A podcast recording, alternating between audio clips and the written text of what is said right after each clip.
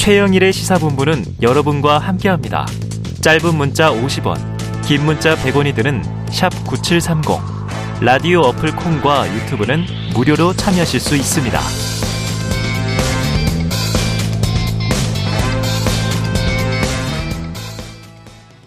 Hit me and.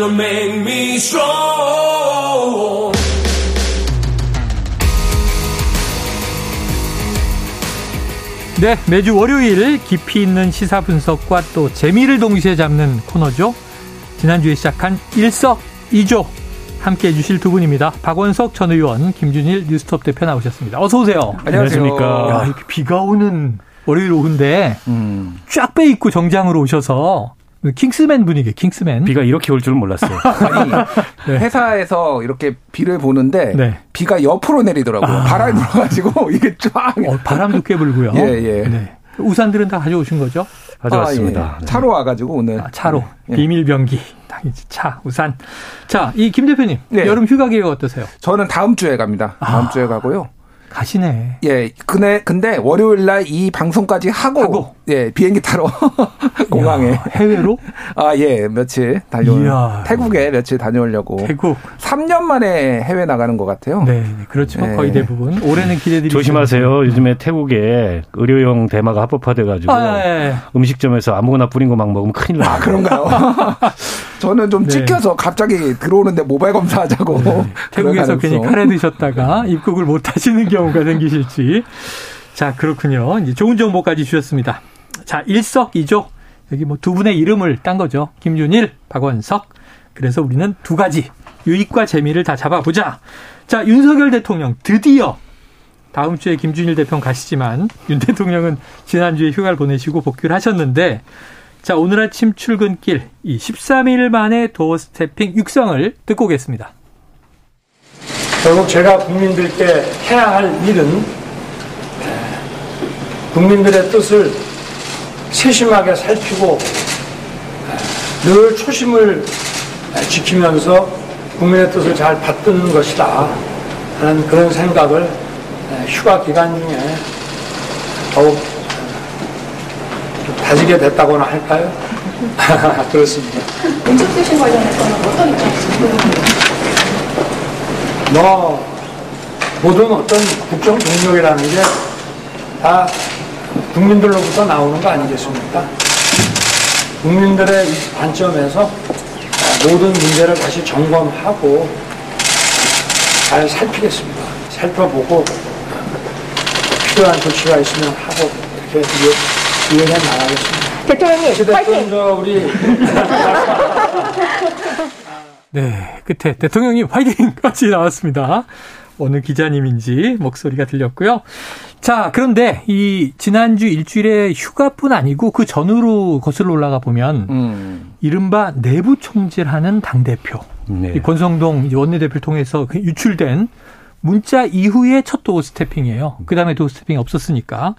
자, 먼저 이제 질문과 조금 언론적인 답변이다 이런 해석은 저희가 일부에 했는데 박 의원님 어떻게 보셨습니까?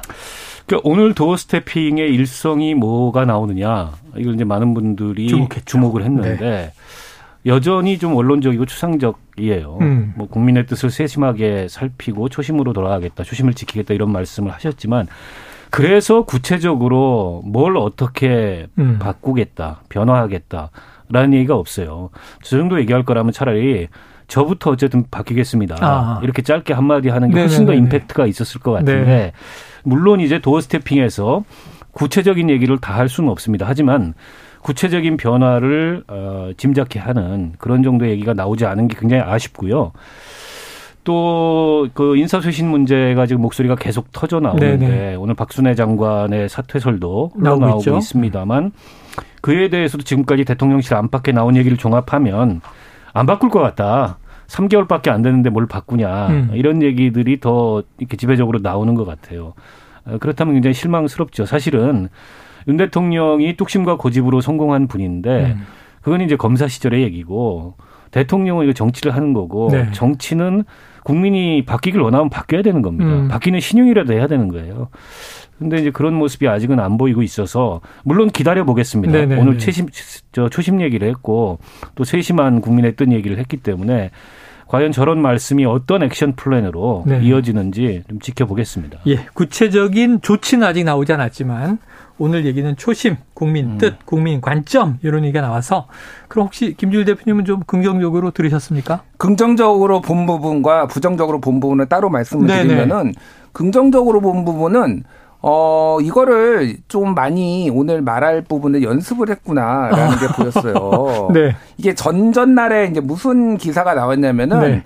이 도어 스태핑이 약식 기자회견에서 너무 언론하고 대립적이거나 네. 그렇게 비춰지지 않기 위해서 대통령 경호실장부터 해서 대통령 참모들이 네. 어떻게 할 것인가 막 이런 거를 음. 논의했다라는 게 나왔어요.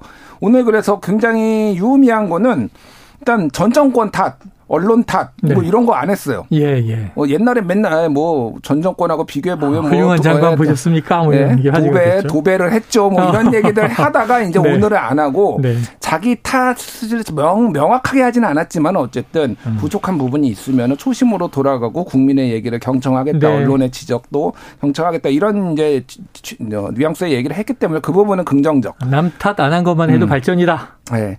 그런데 어제 대통령실에서 이제 기자들하고 얘기했던 게 내용을 보면은 어 대통령실 직원들의 분발을 촉구하지 인적 쇄신은 없다라고 얘기를 했거든요. 아. 없을 거다. 물론 네네네. 인사권자의 의중이니까 내가 네. 모른다라고 하지만은 자 그러면은 도대체 뭐 한 번 믿는 스타일은 끝까지 간다라는 게 윤석열 네, 대통령이잖아요.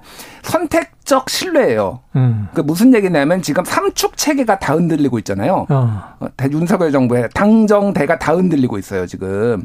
그런데 예를 들면은 박순애 장관은 신뢰를 안 해가지고 경질한답니다. 아. 야당과 언론의 어, 경질인지 자진 사퇴지, 뭐 자진 사퇴지만 사실상 경질이고요. 네네네. 어떤 형식이 될지 모르지만 야당과 어, 언론의 공격을 받느라 고생했다라고 치하까지 했는데 그렇죠. 경질한대요. 근데 대통령실은 안 바꾼대요. 음. 그리고 정당 당은 윤석열 그러니까 그 이준석 사실상 찍어내기로 비춰지는 부분이 있는데 네. 이준석 대표하고는 같이 못 간다는 겁니다. 어. 그러니까 좋은 말 하고 어, 예스맨들은 같이 가는 거고 어. 싫은 소리 하는 사람은 찍어낸다. 네네. 선택적 신뢰에 대해서 이게 국민들이 공감을 할 수 있을지 어. 의구심이 많이 남는 상황이죠. 부정적인 면 선택 음. 선택적 신뢰다. 야 지금 말씀하신 대로 지금 이제 뭐 박순애 교육부 장관이 만약 오늘이든 내일이든 뭐 자진 사퇴를 한다 해도 사실상 경질이다. 자 그래요. 자 대규모 인적 쇄신은 어쨌든 당장 없어 보이고요. 정책적 측면에 주력하겠다 이렇게도 해석이 되고 지난 금요일 한국갤럽 지지율 조사 긍정 24%. 부정은 66%. 자, 오늘 KSOI 여론조사는 긍정이 27.5, 부정은 70.1, 70% 위로 부정이 올라갔어요. 자, 지금 한국갤럽 조사는 지난 2일에서 4일 자체 조사, KSOI 조사는 TBS 의뢰로 지난 5일에서 6일 조사, 자세한 사항은 중앙 선거여론조사 심의위원회 홈페이지를 확인하시면 되는데, 자, 이 김준일의 팩트 카페? 아, 예. 뭐 팩트 유튜브. 카페 예. 이걸 보니까 이 여론조사 분석하시더라고요. 음. 자칫 극단적인 결과가 나올 수도 있다. 어떤 의미였어요? 뭐 극단적이라는 게 대단한 건 아니고요. 네. 그러니까 20% 극단적이 왜 안 대단한 거예요? 극단적인데. 아, 예. 그러니까 이미 여론 조사가 극단적으로 나왔죠, 이미. 네, 유튜브에서 너무 선정적으로 하시는 거 아닙니까? 아, 약간 조회수가 필요하죠. 네네.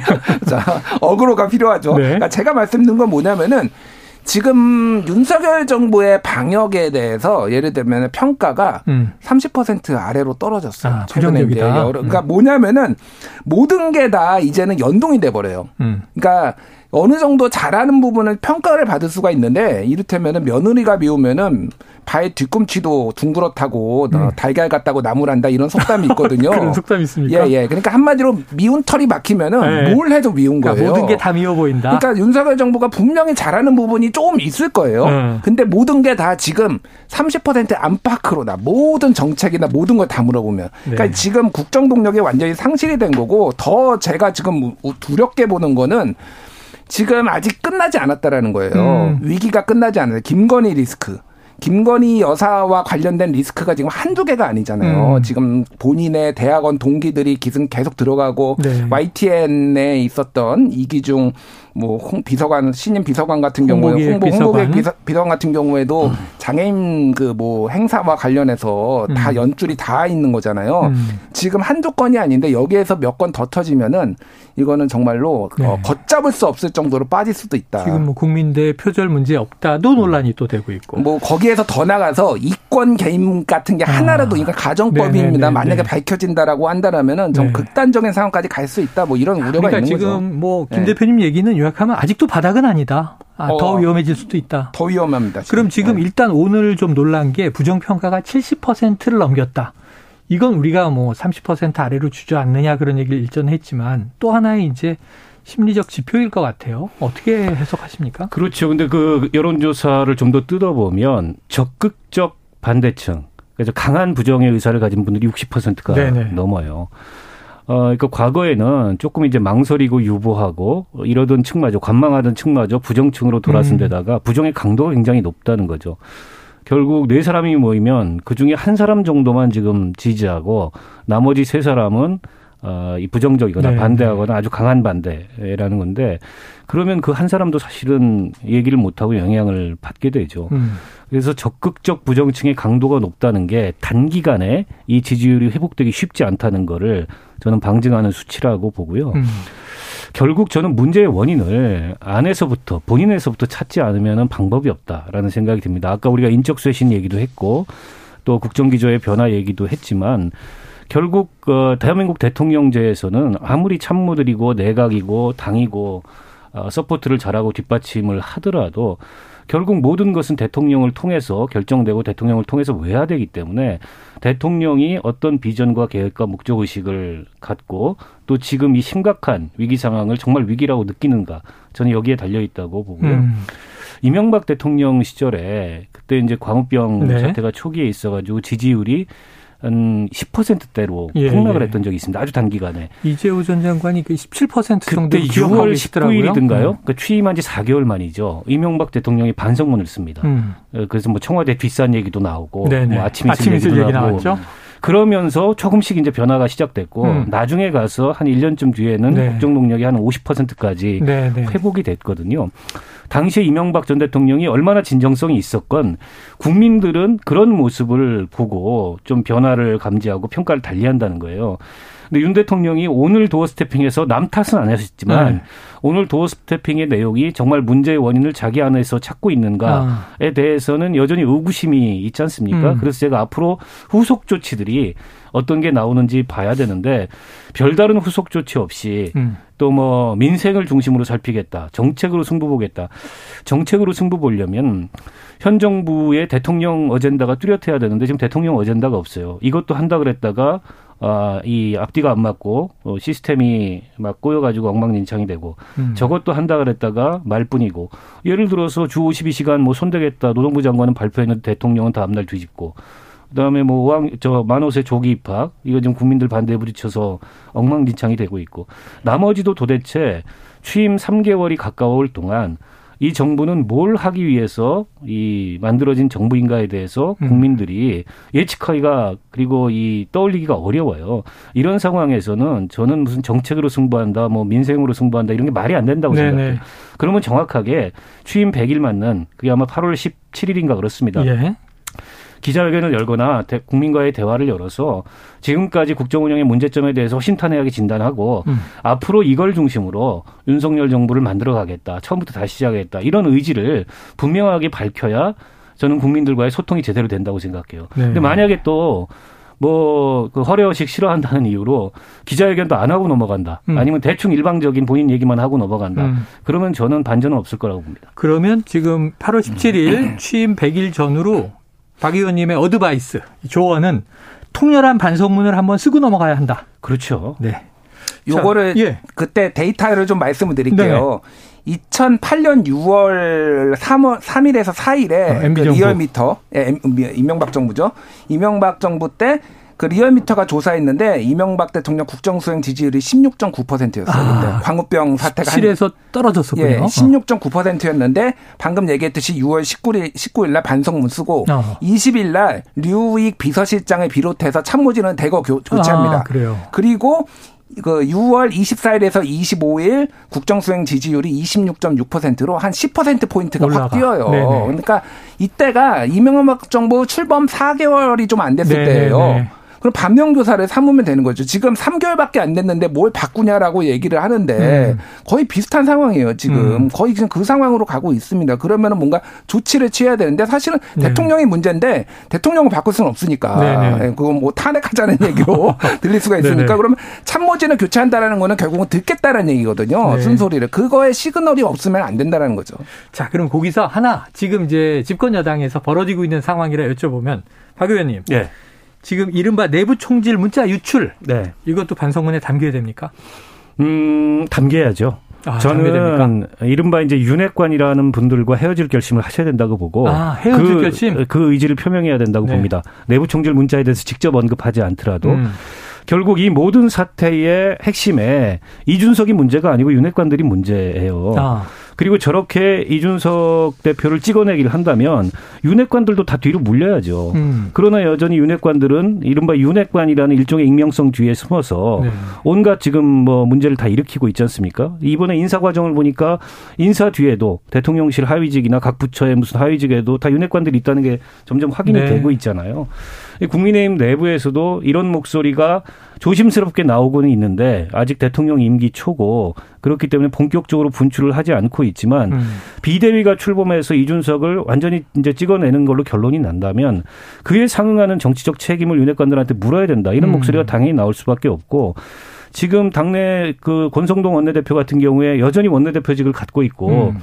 지금 예상으로는 어 직무대행이 이제 차기 비대위원장을 선임하고 네, 임명하고 그리고 또 다시 비대위로 복귀할 거다. 원내대표이기 아. 때문에 당연직. 네네.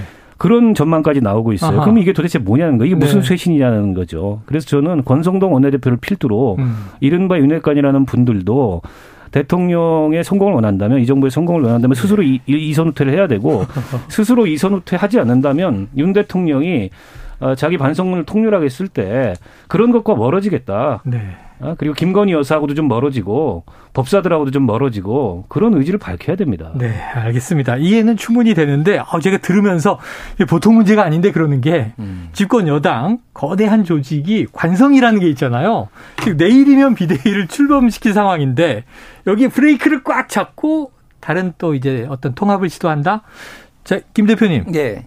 오늘 이준석 대표 연락을 받으셨죠. 아, 예. 이준석 대표. 이준석 대표 대응 어떻게 하겠다는 겁니까? 제가 오전에 다른 라디오 이제 TV에 아, 모 나가서 방송에 나오시는 걸 봤어요. 이준석 대표가 향후 어떻게 할 것이냐. 근데 토요일 날 기자회견을 잡아 놓은 것을 보니 보도가 됐죠. 예, 혹시 어 법적 대응을 하지 않고 그냥 넘어갈 수도 있는 거 아니냐 이런 관측이 나온다라고 얘기를 하는데 네. 그 와중에 이준석 대표 문자가 왔어요. 바로 날라왔어. 예, 내일 가처분 신청한답니다. 내일 가처분합니다. 이렇게. 예, 야. 내일 가처분합니다. 이렇게 왔어요. 그래서 잘못된 정보를 말하지 마라. 저는 그냥. 세간의 얘기를 한 건데 네네. 어쨌든 그래서 법적 대응을 하는 거는 기정사실화다라고 예. 봤을 때 이게 법원에서 인용이 될지 안 될지 모르겠는데 만약에 음. 인용이 된다 그러면은 이제 변호사를 파견을 합니다. 아. 예. 그래서 법정 관리에 들어가는 거예요 한마디로 얘기하면은 네네. 그러면은 이제 여기에 비대위 대신에 비대위원장 대신에 변호사가. 당분간 관리를 해서 이 문제가 해결될 때까지 있는 건데 네. 어, 사상 초유죠. 한 번도 경험해 보지는 어. 못한 나라. 작년에도 말씀드렸, 아, 지난주에도 말씀드렸지만. 이제 13일 기자회견 예정인데 예. 오늘 월요일인데 이게 토요일이잖아요. 예. 내일 비대위 출범하고 가처분 내일 하겠다. 예. 그럼 토요일 기자회견 메시지를 지금 좀 날려달라고 좀 얘기해 보세요. 아, 어. 뭐라 그럴까요? 뭐, 뭐라고 할까요? 기자회견에서 어떤 메시지 내겠습니까? 근데 아무, 아무래도 이번 주 부당하다? 금요일까지는 다 뭔가를 음, 프로세스를 보고서 아마 이준석 대표가 나올 것 같아요. 당내 상황을 보고. 예, 예. 그러니까 그 토요일 날 잡은 것 같고 중요한 거는 네. 어쨌든 이게 이상한 게 아까 전에도 박원성 의원님이 말씀하셨지만은 네. 이거의 촉발은 권성동 직무대행의 네, 네. 문자예요. 음. 근데 권성동 대표는 계속 간다라고 하면은 이게 이상한 거죠. 네. 야구에서 폭 폭투를 던져가지고 한 70점 했는데 강판하지 않고 네. 계속 완, 완투하겠다는 겁니다, 지금. 아니, 교체를 그러네요. 해줘야죠, 그러면은. 이게 뭐냐. 이상한 거. 그러니까 국민의힘에 근데 이 얘기를 하는 사람이 거의 한두 명 밖에 없어요. 뭐 조수진 그래요. 전 최고위원. 그러니까 의인이 없다, 지금. 눈치만, 권력 눈치만 본다고. 그 이준석 네. 대표가 법적 대응에 나선다는 건 이제 뭐 퇴로를 끊고 뭐 결사항전 배수의 진을 치고 싸우겠다 음. 이 의미로 보여요. 그러니까 사실 이 가처분 신청이 받아들여질지 안 받아들여질지 그건 우리가 이제 예단할, 예단할 수 수. 없습니다. 그러나 반반 정도의 가능성이 음. 있다 그래요. 그러니까 절차적 흠결이 없었다고 볼 수는 없고 음. 다만 이게 정당 내부의 문제이기 때문에 정당 내부에 벌어진 문제를 법원이 관여하기 시작하면 이게 정당의 이제 자치를 훼손하는 네, 거 네, 아니냐 이런 그렇죠. 비판을 의식해서 종래에는 웬간한 일이 아니고는 네. 법원이 정당 내부 일에 간섭하지 않았는데 네. 워낙에 이슈가 크게 된데다가 또 이준석 대표 입장에서 당연히 문제시할 만한 절차적 결함이 있는 건 사실이거든요. 음. 근데 김준일 대표가 잘 말씀을 해주셨지만 굉장히 웃긴 상황이 돼요. 가처분이 네. 인용되면. 네. 그러니까 법원이 파견한 법정 이 관리인이 집권 여당을 관리하게 되는 겁니다. 정당 기능을 상실하는 거예요. 처음 보는 거죠. 여당 기능을 상실하는 걸 네. 넘어서서 정당 기능을 상실하는 거고 거의 이거는 당을 해산해야 될 네. 그런 지경에 직면하게 되는 건데 그래서인지 마지막까지 이준석 대표를 좀 두둔했던 음. 정미경 최고위원, 한기호 사무총장 사퇴하고. 뭐 등등해서 부총장 등등을 다 줄사퇴해서 이준석 대표한테 이쯤에서 음. 물러나라고 얘기하는데 이준석 대표한테 일방적으로 물러나라 그럴 게 아니고 음. 이준석 대표하고 정치적 타협을 해야 됩니다. 네네네. 차기 비대위원장이 제일 먼저 착수해야 될 일은 저는 이거라고 봐요. 네. 누가 비대위원장이 되실지 모르겠지만 그렇지 않고서 이렇게 강대강으로 음. 가다가 만에 하나라도 가처분이 인용되는 그래요. 순간에 저당은 정당으로서 기능을 상실하는 겁니다. 그 뒷감당은 누가 하겠냐는 거예요. 국민의힘이 그동안 뭐 이제 명예로운 퇴진 얘기를 이준석 대표에게 많이 했는데 지금 상황을 보면 테러가 없어요. 테러가 열어줘야죠. 어떻게 명예롭게 네. 퇴진을 하냐고요. 자, 지켜보도록 합니다. 어, 시간이 너무 잘 가네. 일석이조 한 시간 터야 되는데 그래도 이 민주당도 다뤄야 됩니다. 주말 사이 더불어민주당 전국 순회 경선이 있었고요. 이재명 후보가 누적 74.15%를 득표를 했습니다. 창당 이후 최대 격차다. 독주 체제다. 그러면 김 대표님 그냥 어대명 갑니까? 확대명이고 확대명. 확대명. 확실하게 네. 확정적으로 대표는 이재명인데 다만 이 수치가 끝까지 가지는 않을 거예요. 음. 이게 뭐냐면은 여론조사를 전에 했- 했을 때 민주당 지지자 중에서 이재명 후보 지지자가 70% 안팎이 나왔거든요. 네네네. 그때 이게 그대로 나온 거예요. 근데 지금은 다섯 개 지역을 했거든요. 네네. 근데 영남 뭐, 뭐 TK 예를 들면 대구 경북 뭐 이런 곳이었는데 여기가 이재명 강 안동 안동 출신이라서 예, 예. 이재명 강세 지역인 것도 있고 또 하나는 지금 숫자가 당원이 110만 명이잖아요. 네네. 근데 지금 11만 5천 명만 투표를 했어요. 지금까지. 음. 그러니까 다 정확한 투표 숫자가 아니라 여기에 해당되는 당원 네네. 숫자가 그러니까 권리 10%, 당원들? 10%밖에 안 돼요. 네. 10%밖에 안 된다라는 거는 다른 지역에서는 조금 더더 더 그러니까 어. 이재명 후보보다 박용진 후보나 강균 후보가 나올 수 있다라는 거고 완화될 여지가 있다. 또 하나는 대의원이 30%잖아요. 지금 네네. 대의원은 지금 하나도 안 들어가 있는 국민 상황이죠. 여론조사도 아직 안 나온 국민 거고. 여론조사도 안 들어갔기 때문에 생각보다 많이 좁혀질 수는 있는데 그래도 네. 과반은 넘을 가능성이 매우 높다. 네. 이렇게 봐야 될 것 같아요. 뭐 선거 결과는 정해진 거고 음. 뭐 흥행도 예상보다 안 되죠. 아. 왜 국민의힘이 저렇게 막 어그로를 끄는데 민주당 전당대회가 아니, 집권 여당은 전당대회가 1년 남았는 줄 알았는데 두 달 후로 지금 닥쳐올 네, 상황이 됐으니. 눈에 들어오지 않는 상황인데다 이게 이제 당원들의 선택은 압도적으로 이재명 의원인 게 확인이 됐어요. 음. 뭐 10%밖에 지금 투표 안 했지만 네. 보통 선거 개표 10% 하면 나머지 결과 거의 비슷하게 나오거든요. 네네. 다만 이제 한 가지 관측 우리가 좀 해봐야 될 관심을 갖고 봐야 될 대목은 여론조사 결과입니다. 음. 여론조사에서 국민의힘 지지자는 제외하고 무당층이거나 민주당 지지자들이나 이분들은 이제 여론조사에 응할 수 있는데 민심과 당심과의 괴리가 과연 어느 정도냐. 네. 그러니까 일반적으로 당심과 민심의 괴리가 상당할 거다. 아. 지금 민주당 상태를 보면. 근데 이런 전망들이 있는데 실제 그런가? 그래서 여론조사 수치까지 나중에 최종 그 발표를 각각 하는지 합쳐가지고 그냥 최종 결과만 하는지 제가 모르겠는데 네. 어, 어쨌든 여론조사는 어느 정도 나왔다는 게 나중에 알려지겠죠. 음. 그러니까 그걸 본다면 실제 민주당이라는 당이 지금 당심과 민심의 괴리가 큰 건지 네. 에, 그렇지 않은 건지 그걸 확인해 볼 수 있을 것 같고요. 음.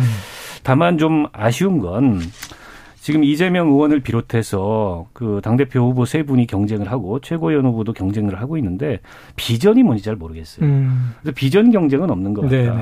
아, 이게 윤석열 대통령 지지율이 가라앉으니까 그에 대한 반사 이익을 민주당도 누리고 이재명 후보도 일정하게 누리고 있는 것 같은데 음. 그걸 넘어서서 수권 정당으로서 어 그리고 이 원내 제1당으로서 음. 민주당의 비전은 뭐냐 이런 것들이 잘 안 보이는 네. 것 같아요. 그래서 뭐랄까 좀 아쉬워요. 비전 있죠. 넘어서야 한다. 비전 있습니다. 네. 무슨 비전? 욕 플랫폼 만들겠다 비전을 또 그렇게 또 보여줬고 우리가 또 그걸 야, 이것도 또 비꼰다. 비꼰대. 비꼰다. 죠 지금. 예, 예. 예, 자, 그래서 정문을 여쭤보려고. 그랬어요. 왜냐하면 어대명행을 넘어서 확대명으로 가는데 음. 지금 연일 이제 보도들을 보면 그동안 말실수가 잦다, 뭐 일일 일실현, 또 다른 후보들의 이제 그 발언 비판 이번에 나온 거 보니까 노루각수인데 음. 박용진 후보와 손은 악수를 하고 있는데 눈은 휴대폰을 보고 있는 거죠. 예. 이 대목은 어떻게 보셨습니까? 굳이 그렇게 해야 됐을까? 사실 뭐 어차피 악수하러 오면은 다 아는 거 아니에요. 이거가 논란이 되리라는 걸 모르신 건지 음. 아니면 정말 너무너무 핸드폰이 지금 급하니까. 그런데 음. 그거 뭐 잠깐 3초 내려놓는다고 악수하는 게 큰 문제는 아니잖아요. 네. 불편한 심경을 감추지 않고 네. 불편한 심경을 감추지 않아도 되고 그러니까 여론이 그렇다고 뒤집어지는 것도 아니고 그리고 반 이재명에 대한 이런 이런 것들이 어 뭐 큰 문제 없다라고 이제 하신 것 같아요. 근데 이거 협량하지 않은 거를 보여줘야 됩니다. 음. 그러니까 그 이재명 후보의 가장 지금 약점은 너무 사람이 가볍다. 음. 그리고 어, 좁다 이런 것들에 대한 의구심이 끊임없이 드는데 이런 것들을 악수하고 음. 그런 것들이 조금 더 사람이 대범해 보이거든요. 이준석 대표도 예전에 배현진 최고 손 뿌리치면서 막 이렇게 아유, 가서 뭐 등도 한 대 때리고 그러니까 뭐 내가 또 코미디다 예, 그랬는데 그랬죠. 그러니까 이런 거는 조금 대범한 모습을 보여주셨으면 좋겠어요. 네, 박 의원님 의견은요. 그러니까 뭐 이재명 의원이 좀 비판자를 대하는 태도가 옹졸하죠. 음. 그게 이전에 대선 본선 과정에서나 또 지난번 개항 보궐선거 과정에서도 일부 유권자들하고 마찰을 빚으면서 그런 모습이 좀 언뜻언뜻 보였는데 음. 저는 이제 그런 건 태도를 바꿔야 된다고 생각해요. 그래서 제가 이재명 의원께 어, 여러 방송에서도 이 진언을 드렸지만 나는 거의 대통령이 될 뻔했던 사람이다. 음. 이렇게 마음 먹고 정치를 해야 된다. 음. 그러면 이제 매사에 태도가 달라지게 돼 있고 메시지가 달라지게 돼 네. 있는데 종종 그런 자각을 음. 제가 보기에는 잃는 있는 것 같아요. 음. 그래서 지금도 여전히 아니 그리고 제 일당의 대표지 않습니까? 그러면 이게 대통령하고 뭐 상대하는 포지션이에요. 제 일당의 대표가 되면 counterpart죠. 그렇지 않습니까? 그러니까 그런 어떤 자세를 견지해야 되는데 사소한 문제잖아요. 상대 후보가 와가지고 악수를 청하는데 그 아무리 핸드폰이 급해도 잠깐 내려놓고 음. 만면에 웃음을 띠면서 악수를 할 수 있잖아요. 너무 또 그게 가증, 가증스럽게 보인다고 얘기할 수도 있겠지만 음. 정치라는 게 그런 거지 네, 않습니까? 네, 네. 그리고 이게 뭐 적이 아니고 경쟁하는 어, 동료고 큰 틀에서는 같은 길을 가는 협조자인데 왜 저런 태도를 보일까 좀 이해가 안 됩니다. 예. 자, 이재명 후보 측은 또 억울하다. 순간 포착을 너무 확대하고 있다. 이런 얘기도 하고 있으니까요. 자, 국민들 또 당원들 전당대회 과정에 판단이 필요할 것 같습니다. 여러 가지 뭐 중요한 조언들이 나온 것 같습니다. 자, 일석이조 박원석 전 의원, 김준일 대표와 함께 했습니다. 두 분 고맙습니다. 고맙습니다. 감사합니다.